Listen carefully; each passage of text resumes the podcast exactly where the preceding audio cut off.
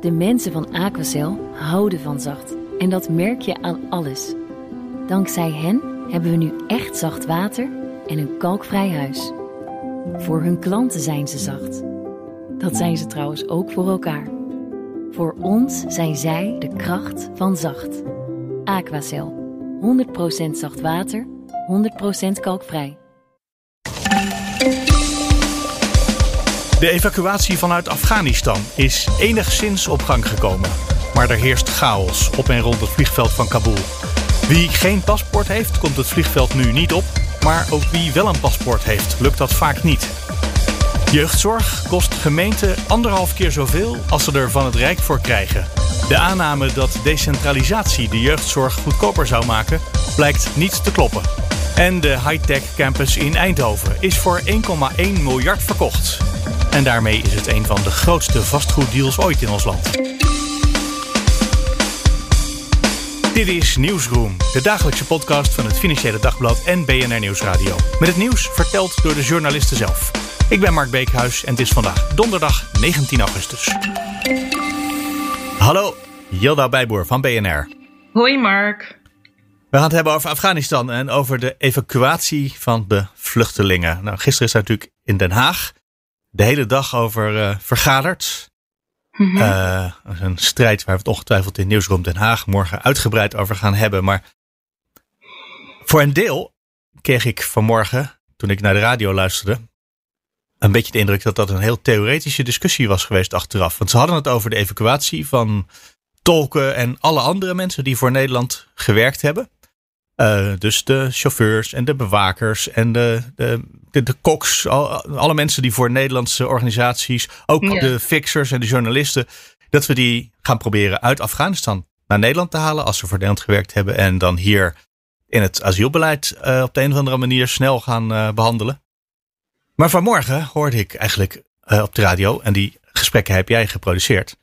Mensen in Afghanistan met een Nederlands paspoort, waar echt gewoon, dat zou de makkelijke doelgroep moeten zijn die het land niet eens uit kunnen komen nog steeds. Nee, nou ja, ik heb gesproken met Louis Marijnissen. Dat is een Nederlander die zit op dit moment in Kabul. Hij werkt voor een uh, Duitse hulporganisatie. En uh, ook hij heeft besloten dat hij Afghanistan wil verlaten. Eerst was hij nog aan het twijfelen van wil ik misschien blijven, want hij was bang dat als hij weg zou gaan hij nooit meer een visum zou krijgen en hij had het idee van. Ik heb nu 1 september een commerciële vlucht hier uitgeboekt. En tot die tijd, ons werk stopt niet. Er is nog genoeg te doen, dus blijf ik.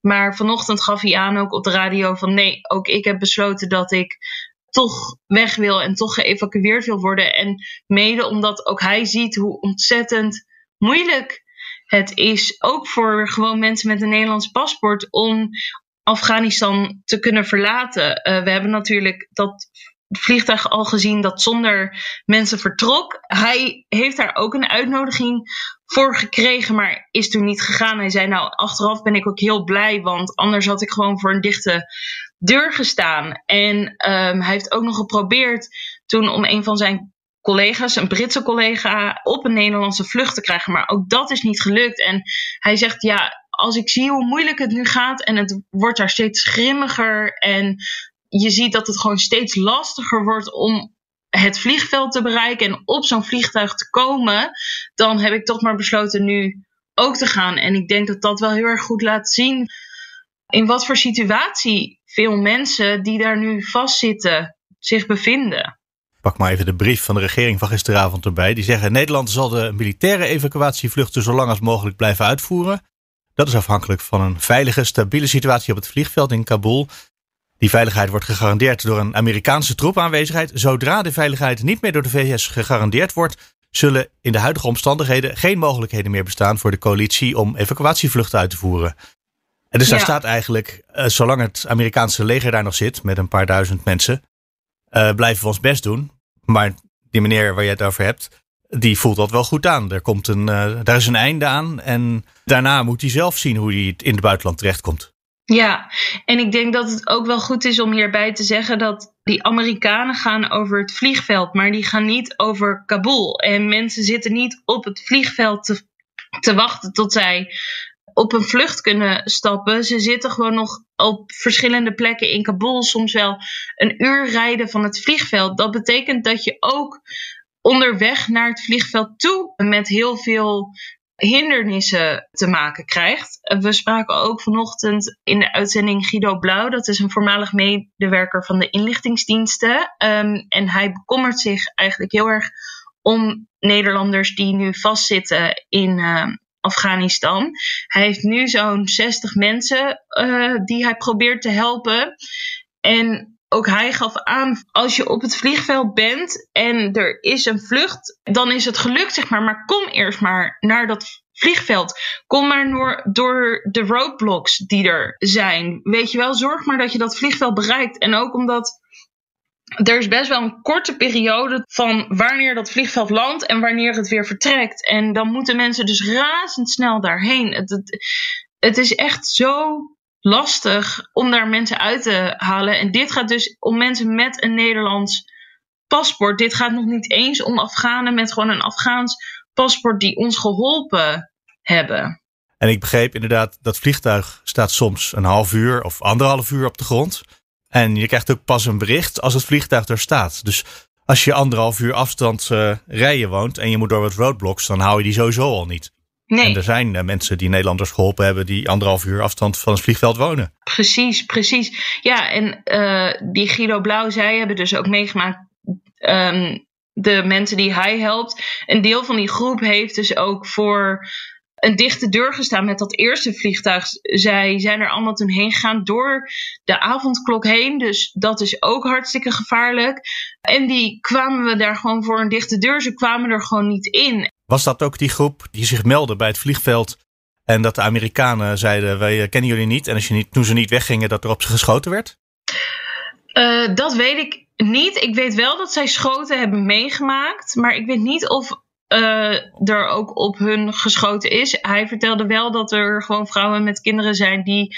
Ja, het was daar toen echt chaos op dat vliegveld. En dat zij wel hebben meegemaakt dat er schoten gelost zijn. En daar zijn ze ook ontzettend van geschrokken. Omdat er zitten ook mensen in die groep die twintig jaar eerder uit Afghanistan gevlucht zijn en nu in Nederland wonen en een Nederlands paspoort hebben, maar bijvoorbeeld bij familie op bezoek waren. En hier dus nu in terechtkomen en eigenlijk opnieuw moeten vluchten. Pak die brief er nog maar even bij, want daar staat het wel zo hard. Mensen zullen wel op eigen kracht naar het vliegveld van Kabul moeten komen, omdat de mogelijkheid ontbreekt om in Afghanistan mensen op te halen. Dus de regering zegt toch, uh, ja, als je niet op het vliegveld bent, dan ben je aan jezelf overgeleverd. Ja, ja. Dus... Of aan uh, mensen zoals die Guido Blauw die je net noemde. Ja, ik denk dat dat ook wel, want zijn groep groeit echt elk moment dat we hem spreken. Hij is begonnen met één vrouw en haar twee kinderen. En toen ik hem sprak, had hij zo'n 40 mensen waarvoor hij zich inzette. En inmiddels, toen in de uitzending, had hij al zo'n 60 mensen waarvoor hij zich uh, op dit moment inzet.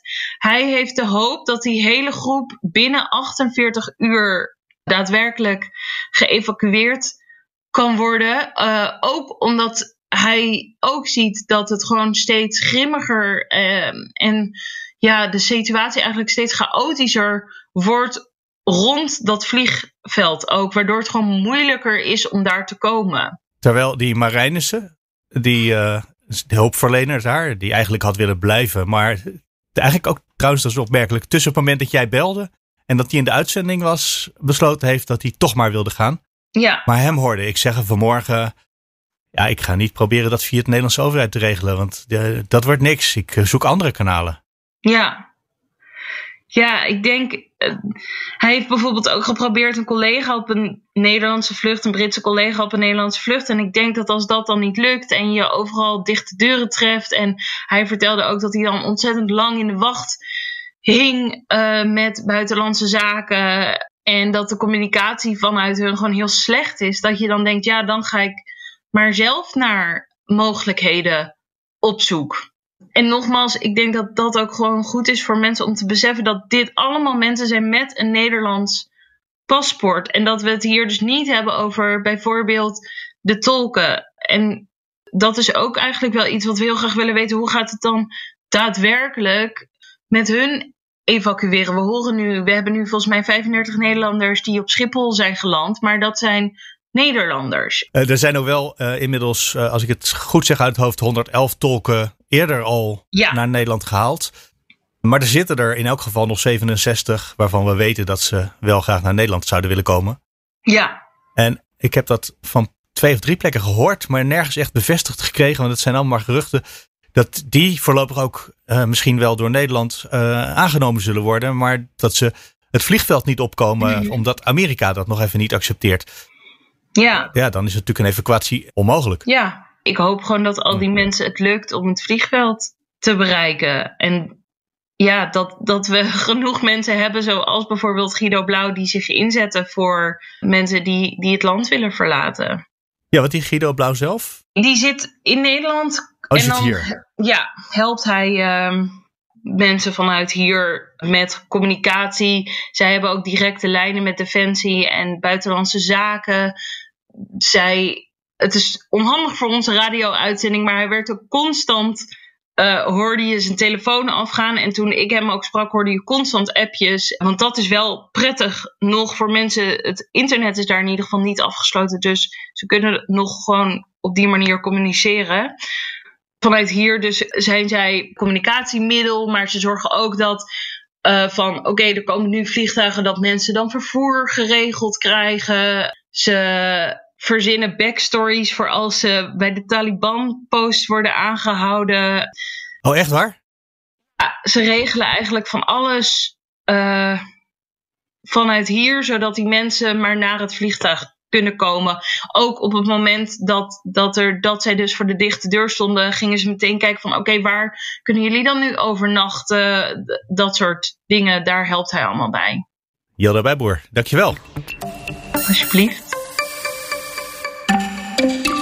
Hallo, Jasper Lucese. Ja, goedemorgen. Van uh, eh, ESB, hoofdredacteur. We gaan het hebben over een uh, publicatie in uh, jullie blad. Of dat wil zeggen, hij staat nu alleen op de website nog, denk ik, hè? ja, dus precies. Volgende week staat hij ook in het blad. Dat er grote verschillen zijn in hoeveel geld de gemeenten tekort komen voor het uitvoeren van de jeugdzorg. En om maar één cijfer alvast even te verklappen. De meeste gemeenten komen grofweg de helft tekort. Ja, dus als je naar alle gemeentes bij elkaar optelt, dan is het totale budget wat ze vanuit de Rijksoverheid krijgen 3,8 miljard. En ze geven er ongeveer 5,5 miljard aan uit. Dus dan heb je een tekort van, uh, van meegerekend 1,7 miljard. Uh, en dat is ongeveer de helft. Dat is best een schokkend uh, bedrag. Hoewel we wisten natuurlijk wel dat er problemen waren met de jeugdzorg en dat er geld tekort was. Ja. Dat is misschien ook waarom dit uitgezocht is geworden nu. Ja, nou, kijk, de gemeentes die klagen eigenlijk al sinds, sinds de overheveling van drie belangrijke taken naar de gemeentes in 2015 over het tekort aan geld. In 2015 uh, eh, werden de gemeentes verantwoordelijk voor de jeugdzorg, voor de wet maatschappelijke ondersteuning. Dat is. Uh, um, uh, dat is hulp aan huizen bijvoorbeeld. En, mm en voor participatie. Dat is dus mensen aan het werk krijgen die nu werkloos zijn. Um, of mensen mee laten doen die nu werkloos zijn. En die drie taken zijn naar de gemeentes overgebracht. Tegelijkertijd heeft de Rijksoverheid het budget gekort voor deze drie taken. Met de boodschap: uh, jullie mogen het nu dichter bij de mensen gaan organiseren. En dat is uh, jullie kennen de mensen beter, dus jullie weten beter wie er wel en niet recht op hebben. Want je, de afstand tussen de, tot, van, van de gemeente tot de burger is kleiner dan van de Rijksoverheid tot de burger. Jullie weten dat beter, dus jullie kunnen dat vast uh, effectiever doen.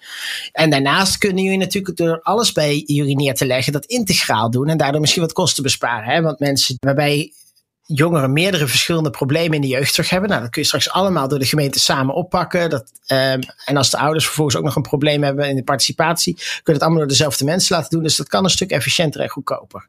Was het idee.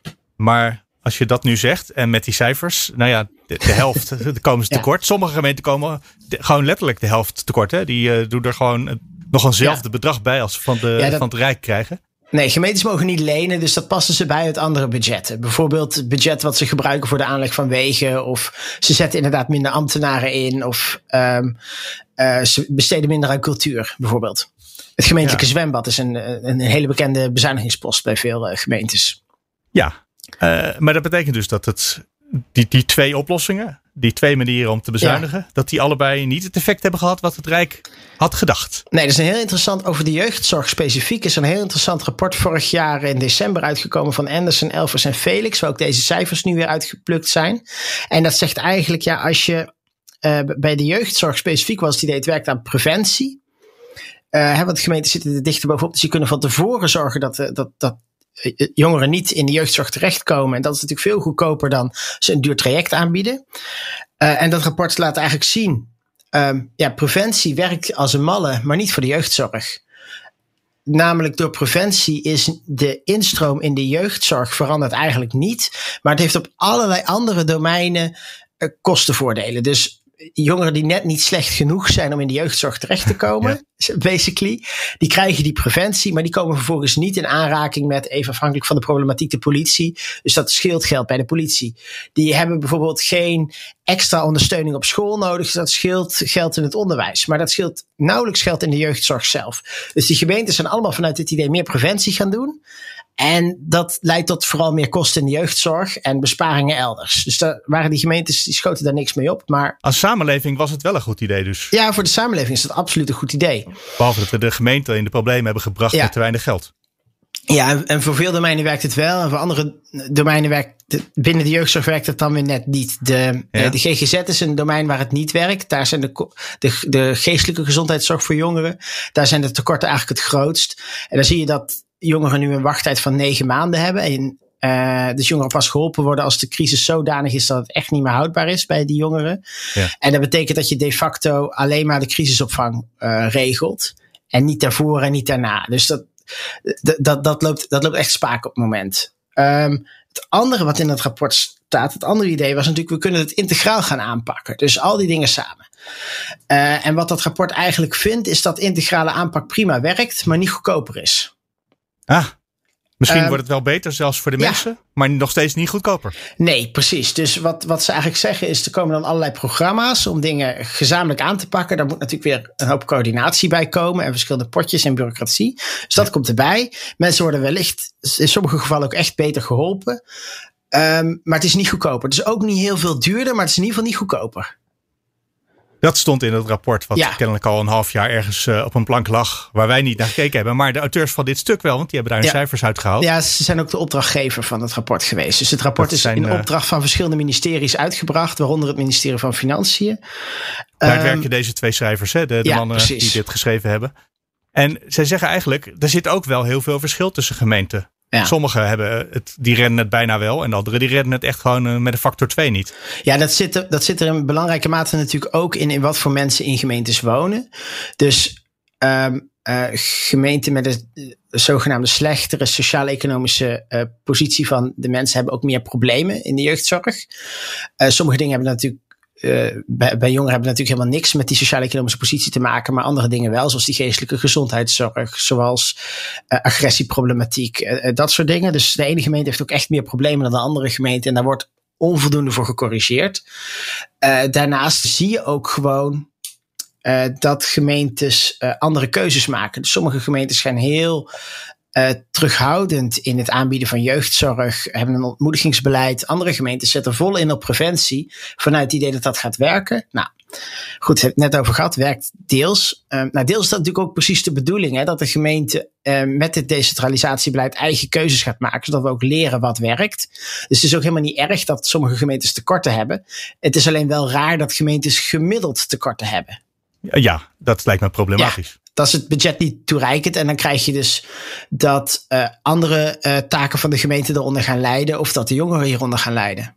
Ja, en je zei al, dit is natuurlijk een decentralisatie geweest. Maar het was eerst en vooral een bezuiniging, als ik me goed herinner. Ja, uh, ja, daar, daar kun je dus van mening over verschillen. Dus het is dus tegelijkertijd gedecentraliseerd en bezuinigd. En er zat wel degelijke filosofie achter. En wat dat rapport laat zien, en ook deze, de cijfers nu laten zien met die grote tekorten, is dat decentralisatie zou best kunnen werken, maar de bezuiniging tegelijkertijd niet. De laatste alinea van het uh, artikel, daarin staat, we zouden eigenlijk de oorzaken van het overschrijden van, die, van de budgetten willen weten. Ja. Maar daar hebben we de cijfers niet voor. Dat lijkt mij lastig voor die gemeente om te onderhandelen met het Rijk. Maar ik vind ja. het ook wel problematisch als burger dat we niet weten waarom het uh, spaak loopt. Nou, in zekere zin weten we het wel. Dus dat, dat, dat rapport van uh, die Anderson, Elvers en Felix zegt eigenlijk, uh, heel plat gezegd, mensen stromen wel in in de jeugdzorg, maar in mindere mate uit sinds het nieuwe stelsel. Ja. Um, nou, hoe dat dan weer komt, dat weten we vervolgens niet. Waarom, waarom mensen niet uit. Dus, ja. dus puur als je naar de centen kijkt, snap je het wel. De mensen, als je eenmaal instroomt in de jeugdzorg, stroom je lastig Is de kans klein dat je uitstroomt. Maar ja, wat je daar nou, um, hoe dat dan komt, weten we niet. Er zijn wel uh, wat dingen die je zou kunnen doen hieraan. Um, in, qua organisatie is het een hele hoop kruimelwerk. Dus bijvoorbeeld samenwerken met de huisartsen en bij de huisarts iemand neerzetten die dedicated voor de jeugdzorg is.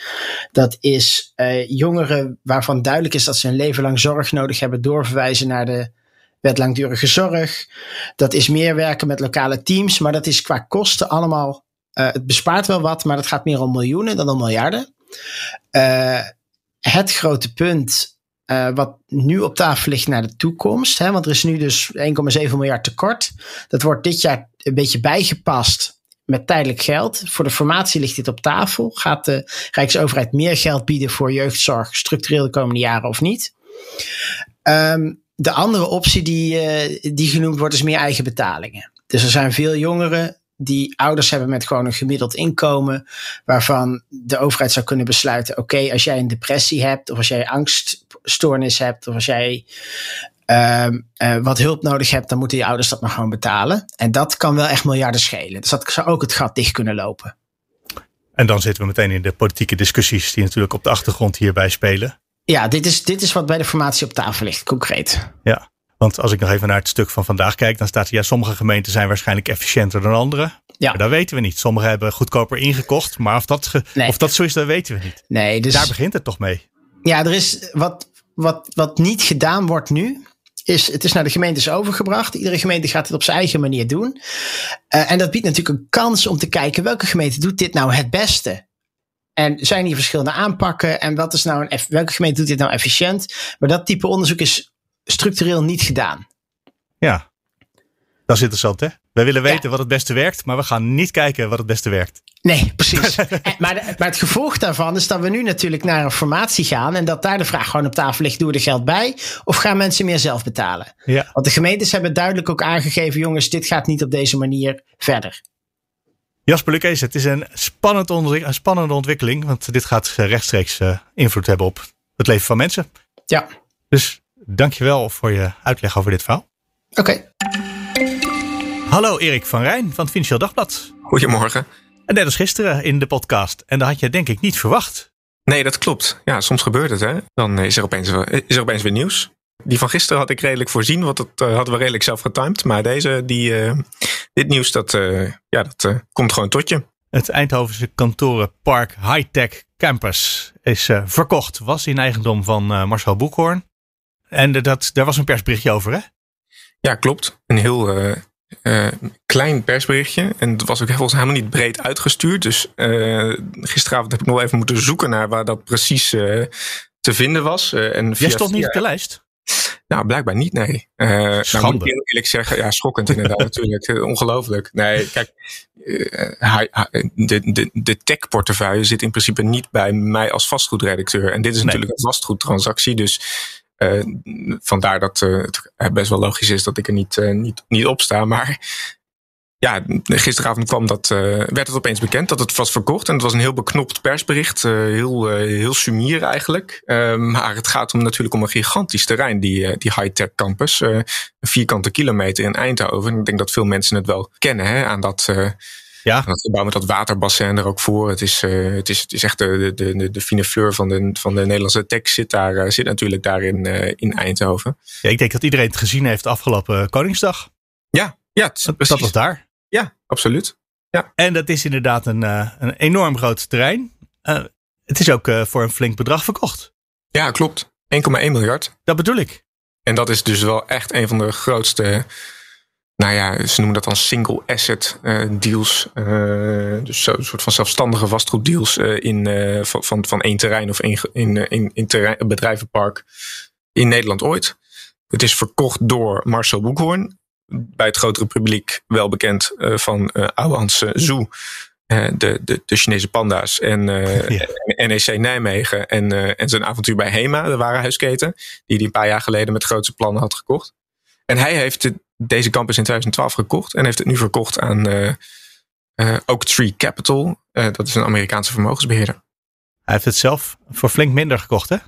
Ja, dat klopt. Ja. Hij heeft het in 2012 gekocht uit mijn hoofd van Philips toen voor 425 euro. 425 miljoen euro, sorry. Ja, dat uh, toch wel, ja. Een kleine nuance. uh, en dat was natuurlijk een fors bedrag. Maar ja, als je, als je dat in. Uh, op dat moment was die campus nog niet. Was ik nog volop in ontwikkeling. Het was nog niet zoveel als, als wat het nu is. Dus de afgelopen jaren is het flink gegroeid. Er werken er nu ongeveer 12.000 mensen. Dat was toen iets van 7000. Er zijn ook allerlei bedrijven naartoe gekomen. Ja, en nu heeft hij dus blijkbaar toch een soort um, bod gekregen dat hij niet kon weigeren van 1,1 miljard. En heeft hij het, uh, heeft hij het verkocht aan, uh, aan de vermogensbeheerder die er wel, uh, die er wel hel in ziet om het verder, verder uit te breiden. Ja, dus heeft, kennelijk heeft hij van die ontwikkeling een goed begin gemaakt. En de volgende, die denkt er ook weer veel aan te gaan verdienen natuurlijk. Door het nog weer verder uit, uit te bouwen. Ja, precies, inderdaad. Het is een, het, is een, de Koper is een, is een partij die, uh, die wel bekend is in dit soort beleggingen, ook in Nederland. Ze hebben eerder Cadant Science Partner gekocht. Dat is ook zo'n uitbater van, van die science parken. Uh, die hebben uh, onder meer de, de Leiden Bioscience Park, waar onder meer Galapagos zit, zo'n farmabedrijf, en de, no, de Novio Tech Campus in Nijmegen. hebben, die, hebben die onder beheer. Ehm, en dat belang hebben ze dan vorig jaar weer verkocht aan, aan een Franse vermogensbeheerder, AXA. En, en sindsdien waren ze eigenlijk op zoek blijkbaar dus naar een nieuwe, nieuwe kans om in te starten. En dat hebben ze hier, hiermee dus gevonden. Dus, en de bedoeling is ook dat ze dat verder gaan, verder gaan uitbreiden. En dat daar een soort van pan-Europees fonds komt van dit soort science parken. Die, eh, die innovatie eh, van die, van die innovatieve bedrijvenparken en onderzoekscentra eh, onder, onder hun beheer hebben. En ja, dat is echt wel het terrein van, dat, van, dit, van, dit, van dit Oak Tree. Dat ook heel veel doet in risicovolle obligaties. En distressed debt noemen ze dat dan. van, die, van die schulden die eigenlijk niemand wil hebben. Maar waar dan deze partij op opduikt. Dus echt wat, de, wat, de wat risicovolle beleggingen en het vastgoed, wat, wat aan zich natuurlijk al een alternatieve belegging is en door sommige mensen ook wel als wat risicovoller wordt, wordt beschouwd. Dus, um, dus ja, dat is de koper. Heel eerlijk gezegd weet ik op dit moment ook nog niet heel gek veel meer van die, van, van die koper. Uh, dat hoop ik vandaag wat meer te weten te komen. Maar het is in ieder geval wel duidelijk dat het een gigantische deal is. En ook dat het op een interessant moment komt. Want eigenlijk is die kantorenmarkt ligt een beetje op zijn gat. Uh, vanwege de pandemie. En um, we hebben vorig jaar, uh, toen de pandemie uitbrak, toen hebben eigenlijk alle bedrijven, ja, is iedereen natuurlijk gaan thuiswerken. En bedrijven hebben toen ook gezegd, ja, we gaan nu niet besluiten of we naar een nieuw hoofdkantoor gaan of dat we een ander hoofdkantoor laten bouwen. Heel, heel veel bedrijven hebben dat soort beslissingen opgeschort. Wat eigenlijk ook betekende dat er nauwelijks transacties waren in kantoorland. En sterker nog, dat er ook een transactie, een flinke transactie, uh, die zou gaan plaatsvinden. Namelijk de verkoop onder andere van, uh, van de Cross Towers aan de, aan de Zuidas en het Unilever gebouw in Rotterdam. Die zouden in één pakket worden verkocht met nog een paar andere gebouwen. Dat is toen niet doorgegaan. En ja, nu, nu een, beleggingsvolume is uh, in die zin ook afgenomen. Het kantorenleegstand ook wat opgenomen. Omdat uh, ja, mensen gaan toch thuiswerken. Bedrijven hebben dan toch iets minder behoefte aan minder vierkante meters. Of willen een kleiner kantoor. Of willen het anders inrichten. Um, en houden hun kruid nog even droog in afwachting van wat er nu allemaal gaat gebeuren. Maar dat uh, maakt dan toch de verkoop op dit ogenblik wel bijzonder. Want dat betekent ja. dat meneer Boekhoorn op het dieptepunt van de markt zo'n beetje aan het verkopen is gegaan. Ja, of het, of het hoogtepunt. Kijk, dat is maar net hoe je het Dat ziet. is de andere kant. Ja, ja. Dat, als het nog verder afzakt vanaf hier. Ja, ja, ja. ja. maar kijk, de, de, ik, ik, ik weet nog niet zo goed of het nou of de afgelopen jaren nou, of, of die, die terughoudendheid nou ook echt heeft geleid tot een gigantische daling in prijzen. Dat was wel het geval bij die uh, grote kantorendeal waar ik, het, uh, waar ik het net over had. Daar wilde de, de koper uh, wilde een, een, flinke korting op die, op die deal. En dat, dat is toen afgeketst omdat de verkoper zei, ja, dat ga ik niet doen. Dat ging om 700 miljoen.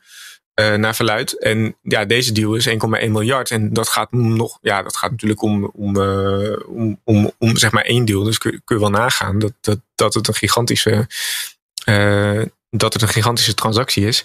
En Ja. dat, maakt het, dat maakt het denk ik ook wel, dan, daarmee ook wel interessant. En daarmee lijkt het mij ook wel, voor zover ik dat nu kan inschatten, ook wel dat het een soort redelijk op zichzelf staande transactie is op dit moment. Omdat, um, kijk, die terreinen op die op die, op die science uh, parken. Dat is natuurlijk wel ietsje anders dan bijvoorbeeld de Zuidas. Of de, er zitten ook heel veel onderzoekscentra. Er zitten heel veel, uh, heel veel start-ups ook. Dat is, ja, dat, dat, zo'n, zo'n terrein heeft natuurlijk wel, wel een iets ander karakter dan het, het standaard kantorenpark. Dat je, dat je uh, langs heel veel snelwegen vindt. Of, of, of de Zuidas bijvoorbeeld, wat weer een heel ander karakter heeft.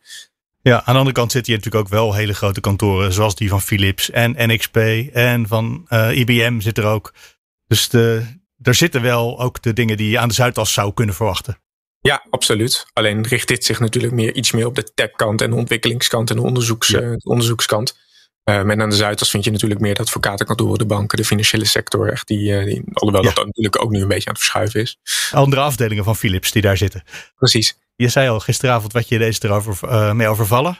Vandaag nog daar verder mee om dingen uit te zoeken? Ja, zeker. Kijk, weet je, um, sowieso interessant om wat meer te weten te komen over die deal. En ook wat de aantrekkingskracht van Eindhoven dus blijkbaar is. Want eerder is het, uh, het, Brainport, dat is ook zo'n uh, zo'n zo, zo'n campus in Eindhoven, is ook, ook, ook verkocht, ook aan een andere belegger. Dus, dus de vraag is ook een beetje, wat is dan precies die aantrekkingskracht van Eindhoven? Hè? Wat gaat dit nog betekenen? Ehm, de koper is wel van plan om dat bedrijventerrein, die campus, verder uit te breiden. Er is trouwens nog 80.000 vierkante meter vrij zijn, eigen grond zijn op die campus om verder uit te bouwen. Dat willen ze de komende jaren gaan doen. Nou, dat, dat, hier, daar zie je natuurlijk ook in wat het, uh, ja, hoe, de, hoe, die, uh, hoe die vermogensbeheerder nog weer probeert er extra winst uit te peuren. Want ja, voeg je nog meer gebouwen toe, voeg je nog meer bedrijven toe, grote bedrijven die hier naar Eindhoven komen, dan wordt dat park natuurlijk nog meer waard. En um, ja, de vraag is ook een beetje van ja, wat, is nou de, um, wat zijn nou de gevolgen voor het feit dat buitenlandse beleggers zich steeds meer aan het um, zich steeds meer aan het richten zijn dus op dit soort, dit soort Nederlandse uh, onderzoeksparken, dit soort Europese onderzoeksparken. Hè? Um, uh, heeft dat nog gevolgen voor het innovatiebeleid van, uh, van Nederland bijvoorbeeld? Moeten, moeten we dit wel willen? Zo'n zo'n buitenlandse partij die, die hier in Nederland de boel even komt, komt overnemen en zich gaat, even gaat bemoeien met bedrijven die ontzettend belangrijk zijn voor de, of in ieder geval met de huisvesting en de, en de ruimte van, van bedrijven die ontzettend belangrijk zijn voor de Nederlandse economie. Erik van Rijn, dankjewel. Alsjeblieft. We komen aan het einde van deze podcast. Je weet, je vindt de show notes op bnr.nl slash nieuwsroom. En je kan altijd reageren. Mail naar nieuwsroom.fd.nl of nieuwsroom.bnr.nl. En de laatste dagen zijn er ineens bedrijven die denken dat een persbericht sturen ook een reactie is op een podcast. Dat is een misverstand. Maar als je hebt geluisterd en je wilt iets aanvullen of corrigeren... of je hebt eigen ervaringen met de dingen waar we het over gehad hebben... Voel je vrij. Nieuwsroom.fd.nl of nieuwsroom.bnr.nl. Tot morgen.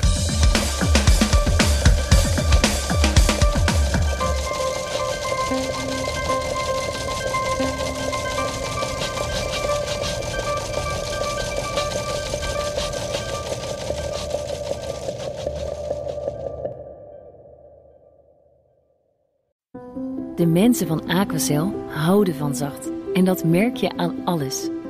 Dankzij hen hebben we nu echt zacht water en een kalkvrij huis.